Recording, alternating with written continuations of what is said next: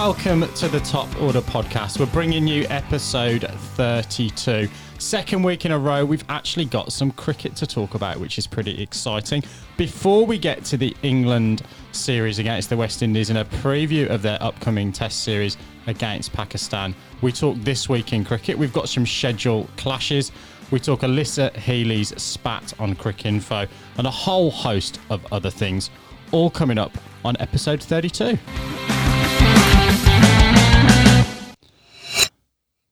So, Lippy, going to come to you first. We've got some clashes already with the scheduling. Yeah, well, last week we talked about how potentially it's better for the game to have all of these T20 tournaments because you know a couple of people pull out. It's not such a big deal as uh, as an international tournament might be.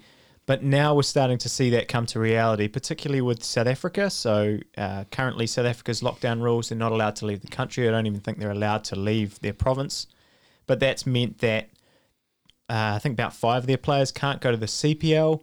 It's looking very likely that perhaps 10 of their players can't be travelling to the IPL, which means people like Faf, AB de Villiers, those that kind of level, Kagiso Rabada, they won't be able to be at the tournament. It, it's all starting to come together. There's the Sri Lankan Premier League have now is now going to be clashing. You're going to have uh, potentially the uh, England Australia ODIs even. They're going to be right at the end, I think, of The English summer. the English summer, and then they will just miss out potentially on the maybe the first week of the IPL. So there's there's going to be a lot of decisions. I think as as you touched on last week, Binksy, that players are going to have to make for their own careers and what they want to do and what they want to prioritise. Well, there's only one obvious place to start. Mark Nicholas is sitting going, "Oh, this uh, three three party game in South Africa is going to be huge. All the stars are there to go and fetch the ball from around the stadiums." Well, exactly, and I mean you've you've got uh, it's even happening in the women's game. Uh, we touched on the women's BBL last week. Now you've mentioned uh, Alyssa Healy has come out today because the women's IPL is going to happen, but it's happening at the same time as the BBL is going on. So you're going to have players from India that were scheduled to play in the BBL. What are they going to do? You're going to have players that perhaps would have been in the, the World 2020 Challenge or, or whatever it's called are now going to be unable to play in that tournament if they want to play in the BBL. And yeah, it's it's going to be a really tricky balancing act for players and for those competitions. It's not taken long to go almost negative, has it? You think of the, I, I suppose, that reciprocal arrangement between England and the West Indies to get this series on. There's a lot of goodwill there. There seems to be a lot of goodwill with the England Pakistan series, but already we're seeing that, you know, other two constituents of the big three. India and Australia potentially having had some pretty tough boardroom conversations. I don't know what your take on it is, Baldy.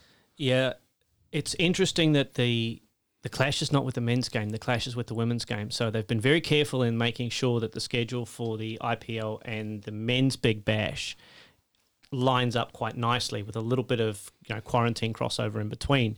But they haven't quite got the scheduling right for the women's tournament. I don't know if they see that as less important, less financially, you know, incentivizing to have them run back to back. But it has created a real problem because those two are the marquee tournaments for women to make money out of playing cricket. Mm. And if they have to choose between one or the other, it's going to be really interesting to see what all of those players do. I think both Indian and Australian women's cricketers would like to play both tournaments. You know, Harmanpreet Kaur and, and all the Indian players would love to be down in Australia playing WBBL. And I'm sure Alyssa Healy and Ellyse Perry would love to be playing, you know, women's um, IPL. Well, what's the name of the tournament? Uh, I think it's the women's T20 T20 challenge. Chan- challenge. Yeah. Can I, can I ask a question? So, is there also a problem then with multiple contracts at the same time, or Yeah. have they not been? I don't know. I mean, that's going to come out, isn't it? Because certainly in the IPL, that's going to happen. I mean, so this new Sri Lankan Premier League that looks to be starting up, I think they're hoping that Malinga will play for one of the pro, uh, the franchises and that Jayawardene will be one of the coaches. But they, if they play in that, I think they do miss with the quarantine period. Potentially, they miss the first week of the IPL. You can't have Jayawardene not there. You would have thought for for his coaching gig in the IPL. So eh, he's already contracted to that. How are they going to balance that? It's going to be really tough. Well, there's been a real rise in remote working, so maybe I don't Yeah, know. maybe it'll just be Zoom Zoom trainings. Yeah, that was a good one, Nixie. Yeah, I don't know where we go from there, to be honest. well, probably a positive of of this uh, looks like so for the CPL, uh, it looks like more New Zealand players have now actually been picked up. So I think we had five or six players originally in that. Now it looks like uh, players like Corey Anderson, Nick Kelly, uh, who had a really great domestic summer, has been picked up. So that's sort of some exciting stuff. It does mean that for uh, I think three New Zealanders, so Ish Sodhi, Mitchell Santner, and Brendon McCullum, are all going to be away from New Zealand now. They left yesterday, I think, and now they are away until the end of the IPL. Ish Sodhi not actually playing, but a spin consultant for the Rajasthan Royals, which would be really cool to see. But yeah, they're going to be away for four months. It's a massive commitment for those guys. You wonder whether he's there potentially if someone else doesn't come in on that overseas roster. He's kind of in the doesn't have to sort of go in as a contract later and play potentially. Another point, I guess, uh, just to come out from another angle, is that that Sri Lankan Premier League they've tried to get going five or six times and it hasn't actually eventuated. So Mm. that might be the case that there's all this over scheduling, but does it actually mean it gets off the ground? I don't know. Well, and I wonder if it's a, a case of this World T20 being cancelled. You know, a, a lot of those nations, they all were reliant on the money that they were going to get for that. And now they're going, okay, that's not happening. We need to find money from somewhere else. T20 is the way to go. Yeah, I, I don't know. It's, it's, it's, it's going to be really interesting to see how it all shapes out and, and decisions that those players are going to have to make. So, forgetting COVID for a sec here, this is shaping to be a, a problem that's going to happen every year in terms of the scheduling. Is this going to need to be almost like the four tennis majors or golf majors in terms of going, right, the second week of whatever is the start of the IPL, you know, the third week of whatever is the start of the CPL? You're going to have the 100 coming into effect next year in the UK. So, mm-hmm.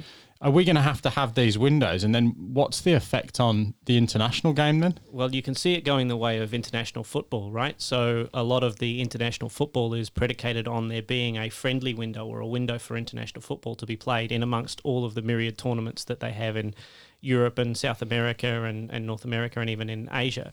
So it's it's possible, although probably unlikely at this stage, that domestic cricket or franchise cricket takes a real forefront in terms of the scheduling, and then international cricket gets a little window here and there, so you can go and play your bilateral series against you know India or Australia or whoever. The challenge with that is, of course, is that the International Cricket Council are still pushing for bilateral ODI series. They've just introduced the ODI League, which has got a league table now for international one day cricket to go with the World Test Championship. So they're pushing, they're kind of pushing both barrows, and it'll be interesting to see which one kind of gets the. Yeah, hundred percent. I I think that the difference, obviously, is with cricket is the prestige of playing Test cricket. Mm-hmm. With all these tournaments, I think the way they're being funded, playing one of the major ones a year is probably enough of a kick mm. that you need as a player to then go back and play for your country and play Test cricket, which you don't get anywhere else. Yeah, that one day league table, that's about as needed as an ashtray on a motorbike, isn't it, to be perfectly honest? Well, what that is is for qualification for the next for the T Twenty, the twenty twenty three. Geez, we all had trouble with this last week trying to say these numbers. We're gonna we got a whole decade of these dreadful numbers to say, but the twenty twenty three World Cup. Yeah, they're going to try and. I, I sent Baldy a, a picture of it before. It's this lines all over the paper. The qualification pathway for the the T Twenty or the twenty twenty three Cricket World Cup. Yeah, you need a secret decoder ring to unlock it all.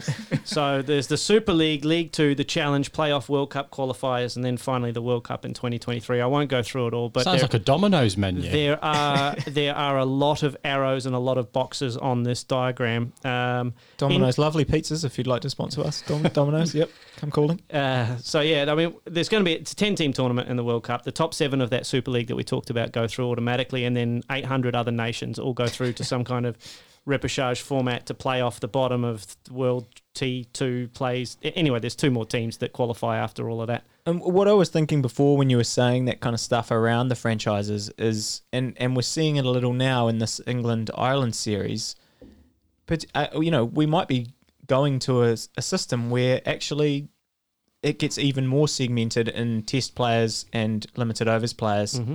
I mean, it, it feels a little bit weird, uh, perhaps now for England, just that there is no crossover in this series. But then on the flip side, I feel like it's great for them because they're getting so many different cricketers in their associate, you know, in their in their nation. Really, really uh, good opportunity to play international cricket and get some good cricket. It's- It's good for countries like England and Australia and, Exactly. and India, but e- even New Zealand will struggle Yep. playing three separate international teams. All right, or And- even two. We won't be able to compete at that highest level. I don't know. Yeah. Don't think so. Baldy, I've got to give a shout out. I've just noticed your T-shirt. So uh, yeah, pixelated, but yeah, very uh, very dashing. Yeah, your eyes don't deceive you. It's uh, it's a new company, Pixel Tees. They're a local New Zealand company, and they've uh, my wife actually bought me this one, uh, but they've launched their website uh, today, I believe, fourth of August. So pixeltees.co.nz, you can go and get one. They do t-shirts from great iconic moments in New Zealand cricket history. So this one is Chris Pringle bowling Oh, his beautiful. maiden over. Turn and look at the, the camera. There, we go. G'day, everyone. um, so they've got um, so it's kind of a gaming theme as well. They've got 100 not out, which was uh, Martin Crowe's World, uh, World Cup 92 innings. Uh, there's a new one coming out today, I think, with Grant Elliott, uh, which is final unlocked. So him whacking uh, was it Dale Steyn into the stands uh, in 2015. So yeah, get on board and have a look. Pixeltees.co.nz. It's uh, quite comfortable actually. It's very good quality, despite the fact that the image is a bit pixelated, but that's by design. I'm Don't very let happy, very fool you. happy to see Chris Pringle there on, on your on your chest there. He was uh, I was a proud member of the Zinc Club when I was uh, a youngster. So yeah, very pleased with that. Well, I'm glad you explained it. I d- didn't know what, what that, was- that that was, and it's clearly the zinc rather than three white eyes across the middle. But then, yeah. You know, I think that one of those is zinc, but uh, you can only do so much with uh, 16 by 16 pixels. But it looks really good. What have we made of the, the England Ireland series so far? And, and I guess the limited overs stuff we talked about last week, how the tests, it wasn't so jarring to see the game without fans. But ODIs, what have we thought of those? Yeah, I, I've got to admit, it didn't ignite my passion as much as watching the Test cricket. But having watched a little bit of it on Spark Sports, it is odd. Mm. It is, the tests weren't that odd with that piped in Lord's hum. The one day internationals, when you're seeing a massive six and commentators, bless them, trying to inject that same level of energy into the ODI game. Um, yeah, just weird. Really, really weird. The um the way that England's gone about their batting, I thought's been really interesting. They've obviously been chasing low totals in both games, but still just tr- trying to go for it really, and, and kind of aiming to you know maybe just bat as they're going for 350 or whatever it is. Because I mean, Bairstow's obviously we're recording this on the eve of the third ODI. Bairstow went nuts in, in the second ODI, scored 80 off about 40 balls, but they got into a bit of trouble there, and then uh, they just kept batting positively and got the score with, with plenty of overs to spare. And I, I mean, even thinking about New Zealand and the way they go about their one day cricket, they sort of play their game based on the target and they set their innings up based on that in many ways. And we, I don't think we would have gone out and attacked in that way if we were only chasing that low total. Yeah, I mean, listening to the coaching staff after the game talk about it. So, listening to an interview with Paul Collingwood, and he just said the mentality is very much for them to take aggressive, smart options and put the other team under pressure. That's the that's the game plan. It's a mm. relatively simplistic one. I guess when you look at it, they could have chased those runs down in 40 overs or 45 overs would that have then given the likes of a Tom Banton or one of these guys the shop window to then force their way into the England side? Because the the argument levelled at them then could be, well, it was against Ireland. All due respect to you know to, to Ireland, they're not in the top three or four ranked one day sides, and are they then playing the game plan that they're going to play when they do potentially graduate into that England side and, and put themselves in for the next squad? As it happens, really only Bairstow's stock has kind of stayed where it is. Jason Roy hasn't really got going. Uh, Sam Billings has come in and had one good knock, but the likes of Banton and James Vince haven't taken their two chances yet. So you'd suggest that tonight they've got that third opportunity, but that that'd be the way that I'd call it. Yeah. I, I actually like the fact that they've gone after the bowling like they have. With all due respect to Ireland, and we should respect them, cricket's one of those games where no matter what the opposition scores, if they score 215 or whatever they got, you can pretend that you're going after 300. And I think that they had to do that. I think the execution was really poor from a lot of the batsmen. Uh, they weren't getting out. They, so they were getting themselves out. The bowlers weren't getting them out. Um, I think the Irish Irish batsmen have been guilty of that as well. 100%. But I think that, uh, what's his name? Johnny Bairstow batted really well. I don't know if you guys saw that, but it was a really good mixture of agricultural shots and just some incredible straight driving as He's well. an incredible white ball cricketer, He, best though. he isn't does look like a Hawke's Bay farmer, doesn't he? He's like, I'll tell you Big what, unit, isn't he? I, he would fill that medium pixel uh, T, wouldn't he'd he? need an The- the XL. guns would be popping out of that bad boy. He's going to need a different No, size. he wouldn't go I'm XL. wearing. He'd go small to get the Oh, you know you- to get the the yeah. full- that's the full effect. That's what the youngsters do Okay. apparently. I need to go the other way, perhaps. the other thing that I was thinking, just going back to your, you know, there's certain certain pla if you're splitting it up into three teams of, you know, your test team, your one day. What if Australia played all their best players in the one day game, and mm. England played all their best players in the test game? What does that make a one day series or a test series, and how does that all work? You know what I mean? If, for example, England for for the 2019 World Cup, their main focus was to win that 2019 World Cup after the 2015 campaign. They put a lot of money in it and a lot of effort into it. So they would play all their best players in the one day format. It opens up some really in interesting. Australia potentially prioritise the Ashes. Yeah, it's it, yeah, it's it's a real can of worms that whole that whole situation. Well, it's going to keep us in podcasts hopefully for the next year or so, at least. Uh, Look, I think that's a good place to leave this week in cricket. We will be back after the break. We'll talk a little bit more about England, West Indies, and preview the series coming up. But we'll be back after the swish. Welcome back to the pod. First section, we talked this week in cricket. We're going to have a little bit of a wrap up of the England West Indies series that's just concluded. Understand the West Indies team actually had to spend some extra time in the bubble due to weather in Antigua, which meant their flight was delayed. Mm-hmm. How gutting would that be? Being stuck in bloody Manchester of all places for an extra couple of days when you're, you know, due to fly back to Antigua. Well, at least the fast bowlers get to put their feet up for a change. They'd be they'd be sick of bowling. They spent what ninety eight percent of that Test series bowling their guts out, only for their batsmen to underperform. If I was a West Indies fast bowler, I'd be demanding that every beer be brought to me on a platter by one of the top order. If I was uh, if I was in that bubble waiting for waiting for the flight home. You mean one of us, What? the top order? No, one of their one of their top order batsmen. But yes, I, I now understand what you said. Well done. The um, those bowlers though, yeah, like you say, I think they come out of this with a huge amount of credit. Those West Indies bowlers, they've yeah, absolute top quality. I mean, we'll get to the England bowlers, I'm sure, who also come out of this with with a huge amount of credit. But yeah, boy, the West Indies put in a shift. Yeah, I mean, we all wanted to see Rahkeem Cornwall play that third Test match. In hindsight, was that an error? Should they have thrown Joseph back in there again? Oh, you're not going to get the answer you want from me, but probably, probably, yeah. I mean, but it's easy to say that now, isn't it? Mm. You get a few more runs, and Cornwall's contribution is, is a lot different there. It's also a lot different bowling in the fourth innings. Yep. The the unbelievable thing that the West Indies did in that series in that Test match was pick two spinners, win the toss, and bowl first. It's bizarre. Un- bizarre. unbelievable decision. I don't know, I don't know what the breakdown there was, but surely if you're gonna if you're gonna pick two spinners, you got you're thinking about batting first and then trying to bowl them out on the fourth or fifth day in Manchester. As it was, the weather kind of helped the wicket hold together a little bit, and we didn't really see.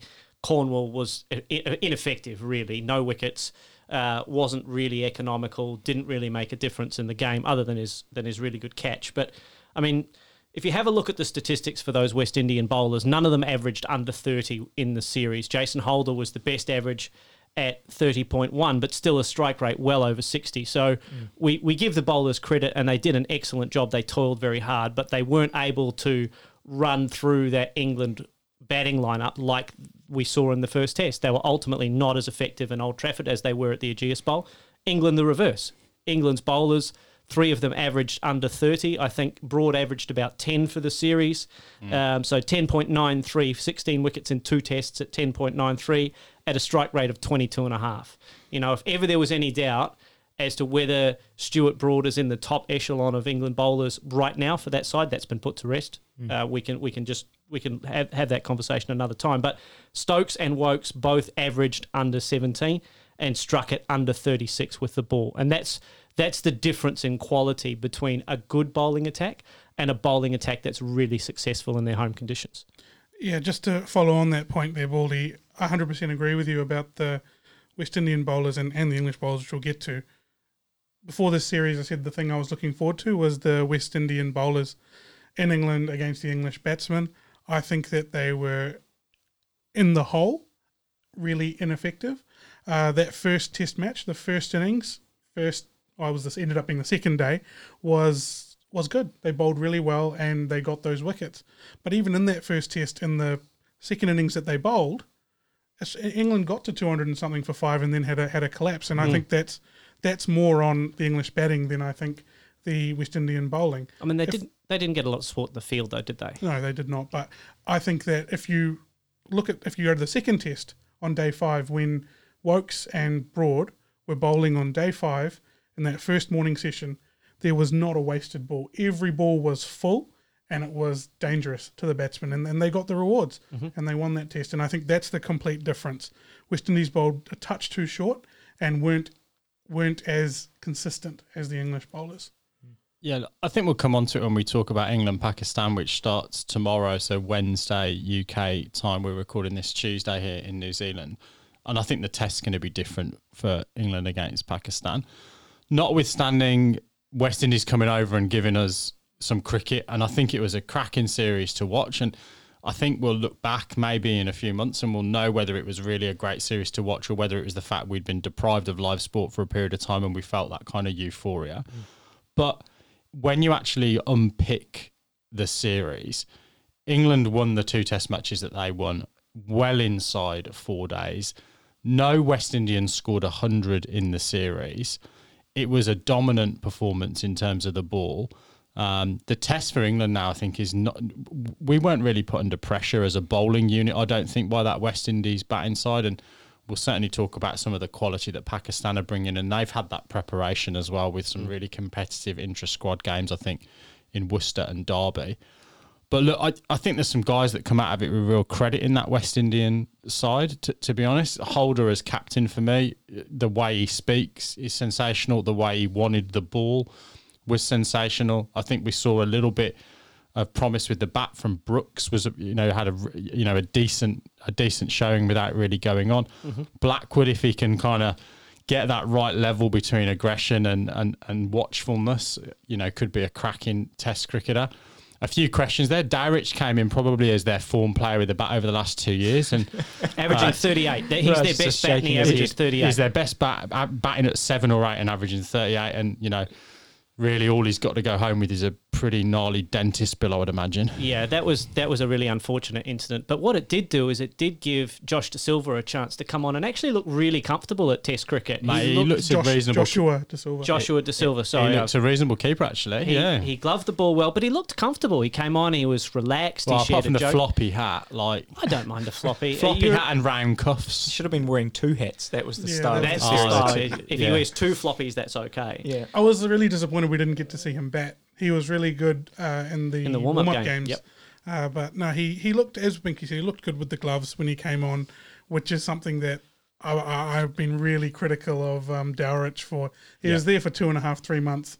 Surely you can catch the ball even if you He- haven't been brought I, I up. in think I think he almost had the yips by the end of it. He was really struggling, Dowrich. Yeah, look, I, I think I'll, I'll give him a little bit of a pass in to an extent. We talked to Tatenda Taibu on the pod, who talked about how difficult it was to keep in England, particularly when the ball does wobble a little bit after it's pitched. Um, he was doing the right thing in terms of, um, you know, turning the hands and trying to bend the knees and take the ball reverse cup to the seamers. Probably just lost uh, a little bit of concentration and got, you know, schnozzed. Yeah, You know, one that came it's up. not just him. that one though. There was No, no, every he- couple of overs he was Oh, dropping mate. something or missing it, something. it looked like his gloves had Teflon on at the end. They, and, and look, that's harsh, but you, when you get onto that role, you know, we, we all know as cricketers, if you're in the, you know, in the slips and you drop one, you, uh, It's you a know, lonely you, you- place. it's a, you know, a confidence thing, and there's no place to hide as a keeper. You know, you, you're going to keep having to catch the ball, and yeah, he made it look difficult at times. I thought. Yeah, I've got I've got big questions over that West Indies top order moving forward. I mean, Brathwaite's probably the only one that you would keep in his spot. John Campbell crucially dropped Ben Stokes on 30, went on to make 80 and set up that test win in the second test. He looks somewhere between a, an international cricketer and a first class cricketer, John Campbell, I think. And that's probably being harsh. He didn't have a great series, but his first class record is the same as his test record currently, and he averages under 30 as an opening bat.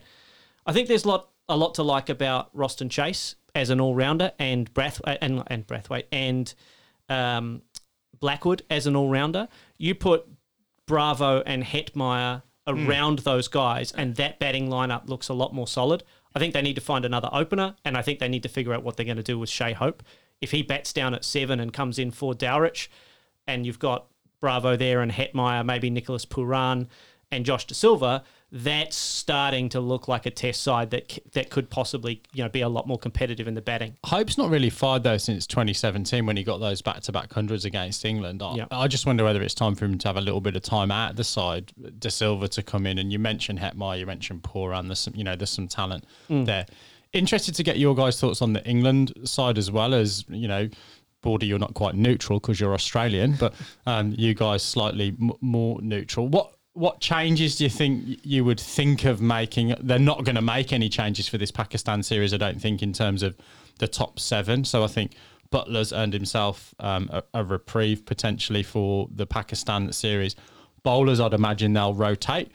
Be really interesting to see what they do in terms of who are the first cabs off the rank for this first game at Emirates Old Trafford. But any changes you'd make? Any observations on that England side? Who's not good enough? Who's you know who impressed you? So for me, I, I really felt for Crawley uh, missing out on the, the third test. Uh, that was because, as we know, Ben Stokes couldn't couldn't bowl, and he played as a specialist batsman, and they had the extra one in there. Um, I was really impressed with all of the bowlers, so I, I think it's harsh to drop drop any of them. And my favourite batsman, apart from Stokes, I th- I really wa- I enjoyed watching uh, Rory Burns. I think he batted really well against the new ball, which is where, where it was dangerous. You saw that's where the wickets came, and um, when the new ball came out, and he did a really good job against those West Indian quicks. Yeah, I mean, I, I think uh, you mentioned it before. The way that England won their tests, they did it really dominantly, and, and I think that realistically, that they made they made this series their own, and they they came away from it. You went, okay, they're they're definitely the better side here, and if what they need to do, I think now is, and we've seen that that record in first tests is just dreadful, but that they need to get that variability out of their game. I mean, I know we're we're coming. That's probably not a fair assessment in the sense that it was nobody had played cricket. It had, you know, hmm. that first test is not really the the reflection of that. But they're going to have to do that now in this Pakistan series coming up and go, okay, well, we just can't afford to play like that every now and again in Test cricket if we want to be a top nation. Because hmm. I mean, as Raj said, that that bowling attack now, it's going to be really difficult for the, for them to make up their mind. They've got a number of a really five or six players that are really going for about three spots, and then out, even outside of that squad, you've got guys like Ollie Stone and and you know plenty of other people in and around the squad that look like they have talent. So yeah, it's it's going to be some difficult times for them selecting. What about from a spinning perspective? Two, you know, eminent spinners in the room, um, and Baldy and, and Lippy, obviously. Fair. I mean, you, you, you go, Lippy. You're the expert. I really liked Dom Bess, though. I liked what he did with the ball. Yeah, look, we touched on it last time. You know, anyone can go through the gate. I'm pretty happy with. So look, that yeah, I, I think Best has done a good job um, every time he's been asked to to bowl for England. So I, yeah, I think it's going to be hard for, for someone like Leach to get back in. I mean, You think know, he's leapfrogged both Leach and Ali in terms of genuine quality as a spin bowler? Well, I, I think how can you how can you get how can you drop him after what he's done? You know, he's done exactly what's been asked of him. I even was considering in that final test, you know, should they really should they just play four seamers? I mean, if you actually looked at the squad, and, and sometimes I used to think that in New Zealand every now and again, probably before probably before before Vettori came along, you know, sometimes uh, particularly in New Zealand, and even now, you know, you think if if spinners aren't going to be effective in your conditions and your four best bowlers are Ah, seamers, bowlers. Why don't you just pick four mm. fast bowlers? And it seems to be that you know you you want to have a spinner in the side, and that's mm. why kind of someone who can bowl that part time spin like a root or someone else is really effective. But you know, I, I always want to see a spinner bowl, but I think he's done a great job. The reason I think Bess is head of Leach, as you said, and, and Ali, if if Ali is going to play white ball cricket, and we've decided that you know they're going to be segmented like that, that takes him out of the race. Dom Bess has age on his side compared to compared to Leach. Uh, if you're going to have a strong bowling attack now, that can you know this is a bit harsh, but say carry a spinner to some extent and give him that chance to settle in in the in the test game and, and learn his trade, then why not? Yeah, I mean, his statistics don't like scream that he had a massive series, 40, uh, five wickets at an average of 41, but he actually bowled really well. He, he turned the ball. He, he, you know, he tried to bowl through the gate. He was an aggressive bowler. I like that about Dom Bess. I actually think he's a better bowler than Jack Leach, man for man. And I think he's I think he's got that spot in the England side, and it's his to do with it what he wants. If he can make that his own in the next three tests against Pakistan, a team that plays spin bowling as well as anybody, you would think, um, he's going to have a real challenge there, and it'll be really interesting to see what impact he can have on that series, particularly if if as con- as conditions suggest, it's going to have a little bit more turn in that first test at Old Trafford. Uh, we'll get to that in the preview, but I really like what I've seen from Dom Bess.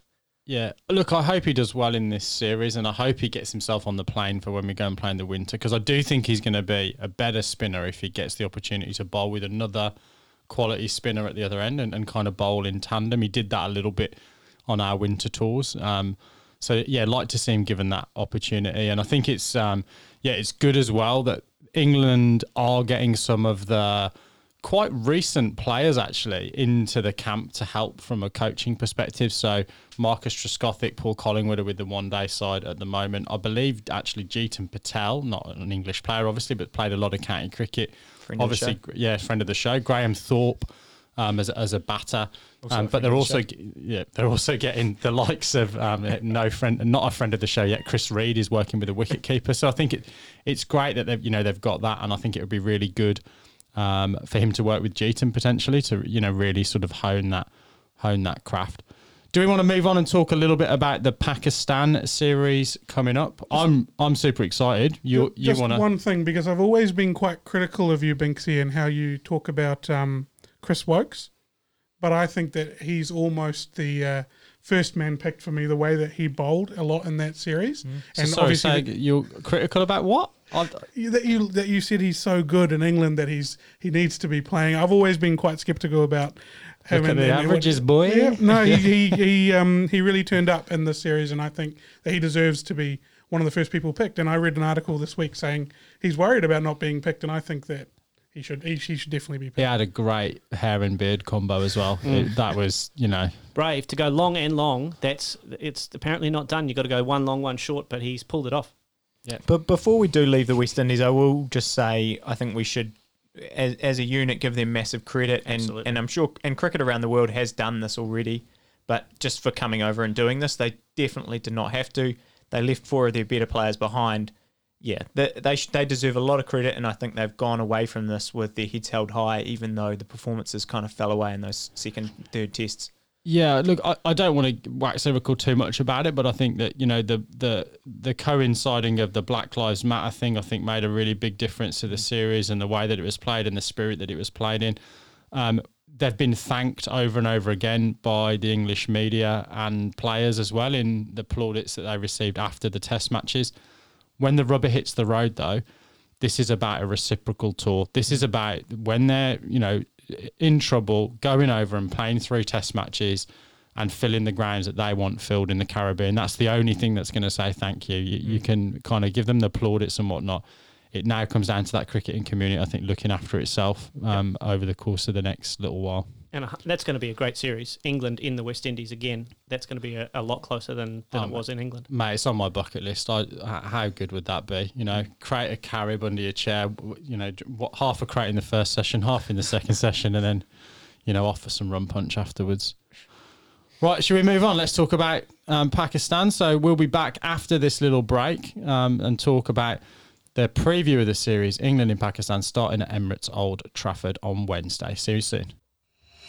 Welcome back to the pod. We've talked England West Indies. We've got a series starting again at the Emirates Old Trafford. So teams are already camped there. Media have gone in, I think, today.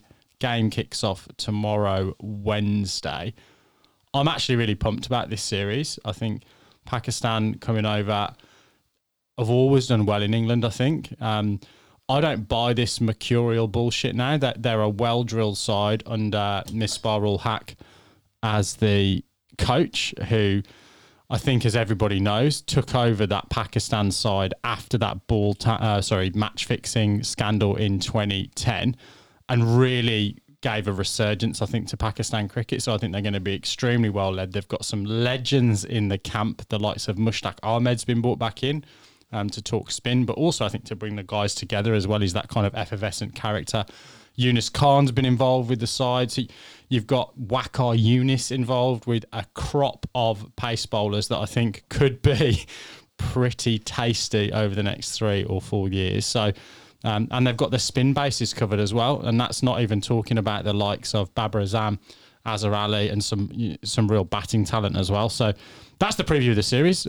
um, we'll see you next night. Um, what are your guys' thoughts leading into this series? Oh, the fast bowling lineups is if we thought West Indies England was tasty, the, the Pakistan England fast bowling matchup is delicious. Uh, Shaheen Shah Afridi was oh, excellent in Australia. saying that word, boy. Uh, it's, he's I, he's a good fast bowler. Not only does he have a great name, but he he had uh, let's have a look here. Stats from the warm up games: seven wickets at fourteen, an a- economy rate of two, and a strike rate of under forty. So he you know in, even in those intra squad games, he bowled really really well. Um, I'm looking forward to seeing Naseem Shah again. We saw him in Brisbane. He looked a likely prospect, young fella, only 17, big, strong guy, bowls fast, and I think will do well. And then it's just a case of, of who joins him in that fast bowling trio. Do they pick three fast bowlers and Yasir Shah, or do they pick two quicks and two seamers? I will just say on the two counterpoint. Spinners. Sorry, sorry, two seamers. Yeah. yeah. Yeah, yeah, no, I think so as well. And it's been dry in Manchester, yep. which that is news for anybody that knows anything about Manchester. It's normally grim up there, and it's been dry and hot, and apparently could. Yeah, they're predicting the, predicting yeah. it'll be like that all week, I think, as well, aren't they? So, just on just on a counterpoint about that Pakistan seam attack, we raved about them when they came to Australia. Mm-hmm. You know, when we did the pod just before that series, and although at times they we did see a little glimpse of that it didn't it didn't reflect in the in the scorecard and and they had a pretty rough series over there. I really hope that we don't see that again, you know, because a lot of these guys are young. That we talk about them as you know this huge potential, but mm-hmm. it, yeah, you can't be potential forever. No, you can't. But they're going to get more help, right? So they're going to get a different cricket ball that will do more for them. They're going to get a slightly different set of conditions the ball's going to swing for longer and, and move about off the seam. So if they've got some talent, and we think that they do, I think they're going to have to try and maximise it in those English conditions. They were pushing the proverbial uphill against a really strong batting lineup in Australia on wickets that suited our batters. Mm. The wickets are going to suit their fast bowlers a lot better, and it will be a real test of their mettle, you're right, as to whether they can perform in those conditions against a side that's now battle hardened after that West Indies series. So when they were in Australia, we were seeing the speed guns, you know, up plus 140, but. Yeah, but they turn them down, don't they? That's the Australians for you. All turned up. Well, they turn it up when the Australians are yeah, bowling. Right. Yeah, yeah, yeah. so, turn it down when the Oppo yeah. are bowling. So, do we think that we, you know, this is a step up here where they're going to have two, maybe three bowlers who are bowling 140 plus, and that, that's a new challenge for the for the English so far this summer. With that point about the potential, isn't one of them 16 or something? oh, yeah. Allegedly. Yeah, no, uh, I, I, I agree that you, you can have potential for a little while. I just mean, uh, you know, we, we don't want to be talking about them for two years like this. You know, we it, we want to see now that this young attack can actually win them test matches, which it has done recently. But I'd love to see I'd love to see them really challenge this English batting attack. Is, is more what I was saying rather mm. than a put down on the Pakistan bowling attack. And, and the the thing we saw was that they got trapped into bowling short in Australia, didn't mm. they? Mm-hmm. They had they had some pitches that gave them a little bit of bounce. The same thing happened a little bit with the West Indies here. They bowled a bit too short if you looked at comparatively to the English seamers. Yeah. So hopefully we'll see that growth and we'll see them pitch it up a little like bit. Carl having them pitch the ball up. He'll, yeah. he'll have them bowling the right lengths. Well, and, and I think they've got that makeup of that attack. You know, they've got a little bit of height. You know, Naseem Shah has got a really nice action, really repeatable action.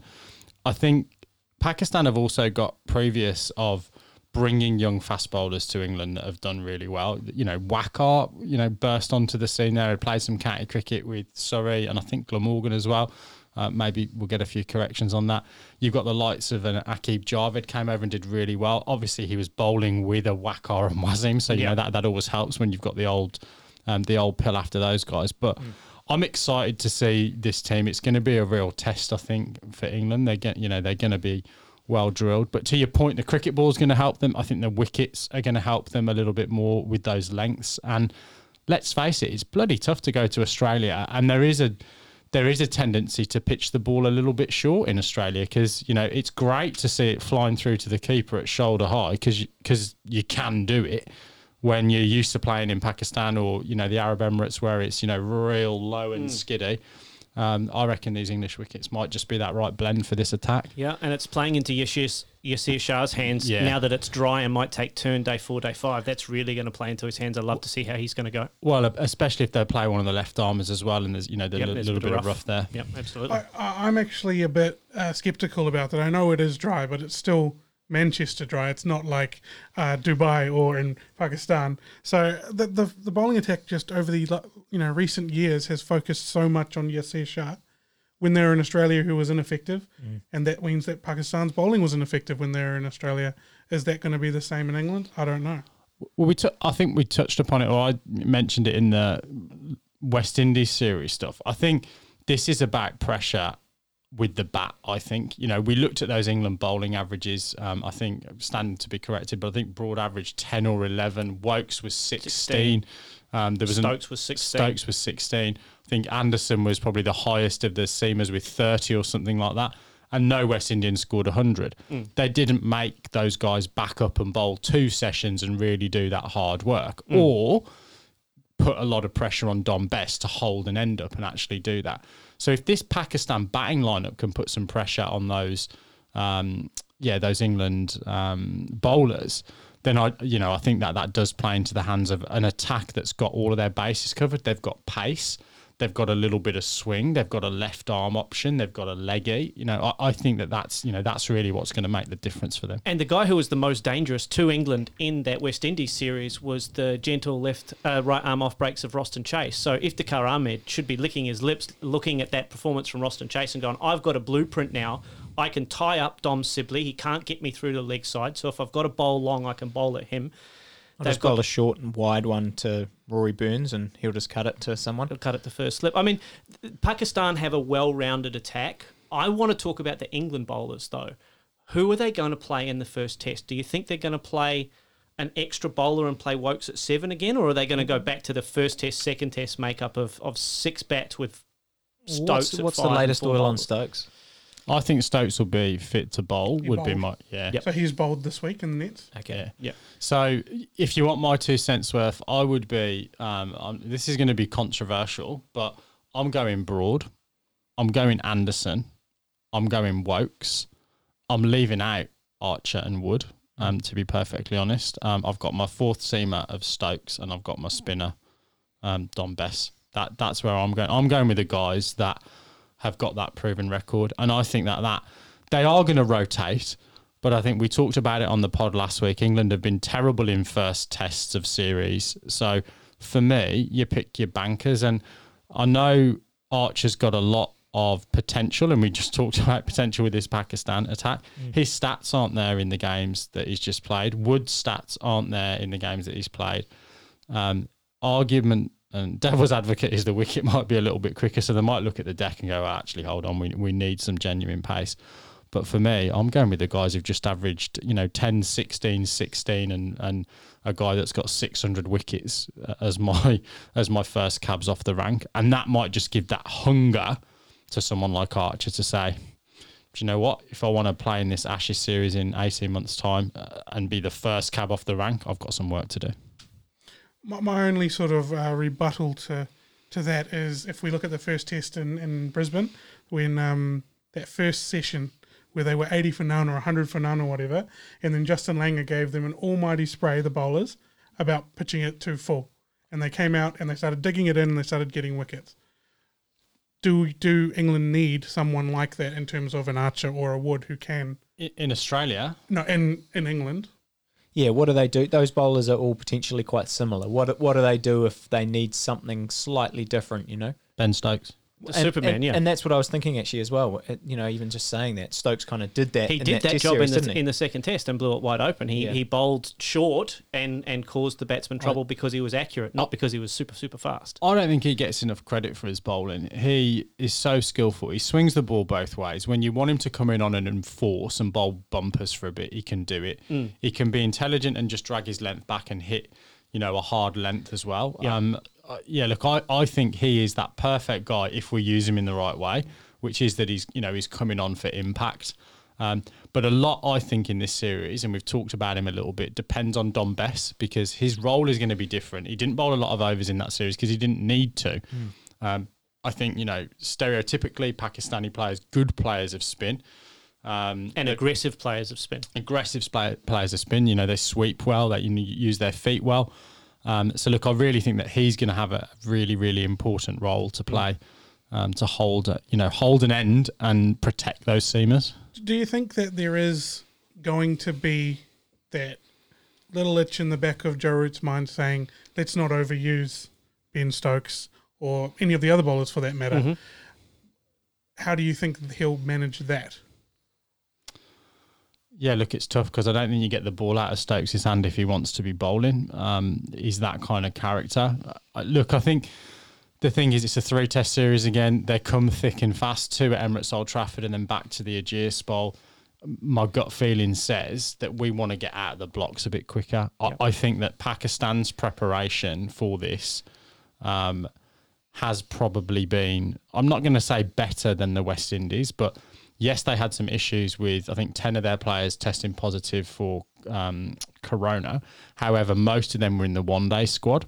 So the 20 odd players that were the, t- you know, the test specialists have actually had a pretty decent period of time at Worcester and um, in the East Midlands as well to kind of get acclimatized. They had a really strong intra squad game um, where they went hammer and tongs at each other. So I think they're coming in, you know, I think they're coming in really, really well. So England have got to get out of the blocks, I think. Um, and that's why, you know, they can't worry about injuring someone. If you're going to worry about injuring someone, then I, I think your roles change. And, and I don't think that's helpful for the way that they're going to play cricket. They've got six really good seamers. They can rotate them around. Stokes can play as a batter in the third test again when they're 2 0 up. Then, you know, Yeah, solved. I think we're definitely going to see Archer. We're definitely going to see. Well, we might see Sam Curran if if the conditions suit him. We're probably going to see Wood if if one of those front frontline guys get injured. If I'm Pakistan and I'm prepping for the first test, who do I least who do I least want to face? Stuart Broad, Jimmy Anderson, and I would say in those conditions, Chris Woakes. I would say that they are least likely to want to face those three guys, and I think they're the guys that England should play in the first test. They might play Jofra Archer, and, and I can completely understand their rationale for doing so. But I would play Woakes, knowing that Jofra Archer will play in this series at some point. He'll play in the second or third test almost 100% for sure. Um, particularly if they go back to the Ageas Bowl and it is bouncy and fast, and he can and you know maybe do some damage. But if I'm Pakistan, they're the guys I'd least want to face. It's, it's funny, isn't it? Because the start of this whole summer, I was actually quite excited to watch Mark Wood. I thought this might be a breakout kind of test series for him, and, and now he's kind of the forgotten man. He played in that first test, didn't you know, didn't set the world on fire, and now he's sort of you know fourth or fifth, maybe even sixth in that pecking Oh, he's order. behind Curran, I would have They thought. need yeah. someone in the stand singing there, don't they? Well, exactly. He can, he's got a great role there. to, to an extent, I'm a little bit surprised that they've not sent one of Archer or um, sorry, yeah, one of Archer or Wood back to the one day squad because that, that's the probably the one thing they're missing in that one day setup at the moment is gen, you know genuine pace. They've got Willey, who's obviously had a pretty decent game, five for against Ireland, but you know keeper stood up to him on occasions. You know he's he's not the most rapid, so yeah, I'm surprised they've not they've not done that. So, um, just exploring your uh, controversial test lineup again. So that means you have played six batsmen. So you're bringing Sibley back in and playing just Crawley uh, back in. Uh, sorry, Crawley back in, and Yeah, so I- I'm, I'm probably going to name 12 players here, but I'm obviously going to go with Burns and Sibley. Um, I'm bringing Crawley in um, back at three, Root bats at four, Stokes at five, Pope at six, Buttler at seven, Bess at eight, and then I've got my three. Well, Woakes probably ahead of Bess, will he? Oh, yes, yeah, Anyway, Woke's probably doesn't ahead of Bess, but yeah, eight, nine, eight, eight, nine, ten, Jack. Th- There's my bowlers. I actually think that's that's their strongest side. Of, you know, without Archer, he's probably there somewhere for me. But you know, you can't argue with that team. Mm. By the it- time this pod's out there, this is going to be so wrong. The the we mentioned it before, but I mean, you talked about the the Pakistan batting, and, and I mean, yeah, that for me that's the key to the series, isn't it? I mean, with how can that batting line up? And you know, we haven't even really mentioned him yet, but he's just about the best Test batsman in the world at the moment, Bar- Babar Azam, isn't he? You know, he's right up there in that top echelon, and probably doesn't get enough credit for you know being up in the you know it's the Smith Williamson Root has been in that conversation and Babar Azam is in Col- Virat. I guess we better say Virat. yeah. Virat. We can't not say Can't Virat. not say Virat. Yeah. Who- Who's got to stand up and help Babar though through this series? So uh, I mean, we've talked. We were talking about Azhar Ali before this. He scored 100, didn't he, in the warm ups? Yeah, he did And- 120 and uh, not out as well. Yeah, I think Azhar Ali is, is really underrated as a, as a batsman. Uh, he batted. I thought he batted quite well in Australia, definitely in that first test. Yep. Uh, so I'd be looking for, for him to really step up and help Babar Azam. And we have to actually also acknowledge the fact that Babar Azam didn't play well in the spotlight in Australia. No, he didn't. He he has been made into that premier batsman for Pakistan, and I haven't actually seen him perform to what I know he can, or seen him do previously. Yeah, I mean his his white ball record is is uh, is not unparalleled, but he's he's right up with there with the white ball. He's right up there with the with the red ball as well. It'll be interesting to see which openers they choose. So three of their openers scored runs in the warm up game. So Shan Masood and Imam Ul Haq are the incumbents, having played in the Australia Test series. Uh, but Fakhar Zaman scored 99 in the warm up game. Um, un- Easy for, unlucky to be easy for you to say. Yeah, yeah, indeed. Uh, but yeah, Fakir man, 99 in the warm up game and and should Stop be banging saying down the fuckers a man. You just want to keep saying well, it. he's over and banging down the door, right? He averaged 46, right? He, he scored more runs than any of the I other don't think he's openers. realised what he said. There. Oh no, he's not. anyway, carry on. What did I say? He's banging down the Pounding door. down the door. No, he's banging down the door. Absolutely, he is. I, they've got a decision to make there because because their openers are going to have to face the best bowling attack that England's just about ever had. Yeah, he's he, look. He's definitely. If he's not banging down the door, he's got his key in the lock. That's for sure. You're gonna cut that on. No, we'll keep that.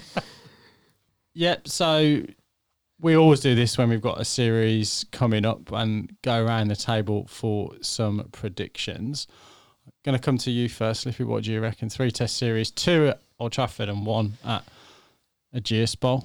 So uh, I'll just quickly throw it out there that we uh, I did choose two one to England. That uh, you think you and me, Binksy, got that correct in the in the England West Indies series. Yeah, so we'll yeah, Yeah. a- thanks. and- We'll, we'll get some credit there.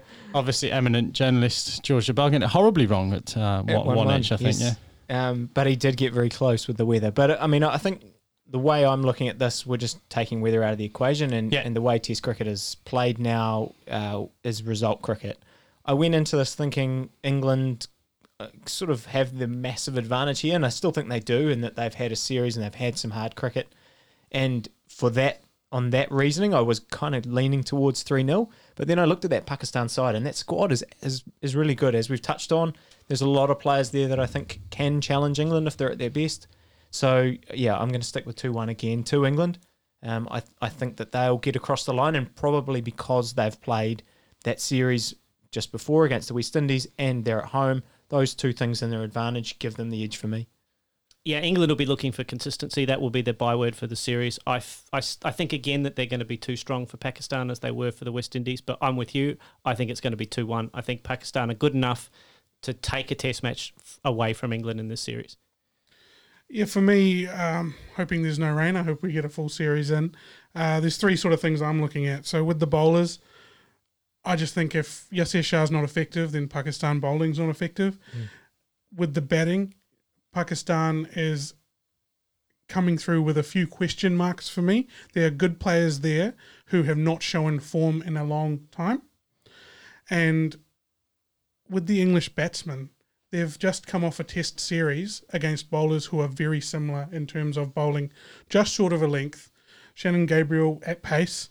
So I, I think that they are well equipped or well uh, in form to that. They have already faced that for the last three to four weeks. So I, I see a 3 0 sort of drubbing here to England. Binksy?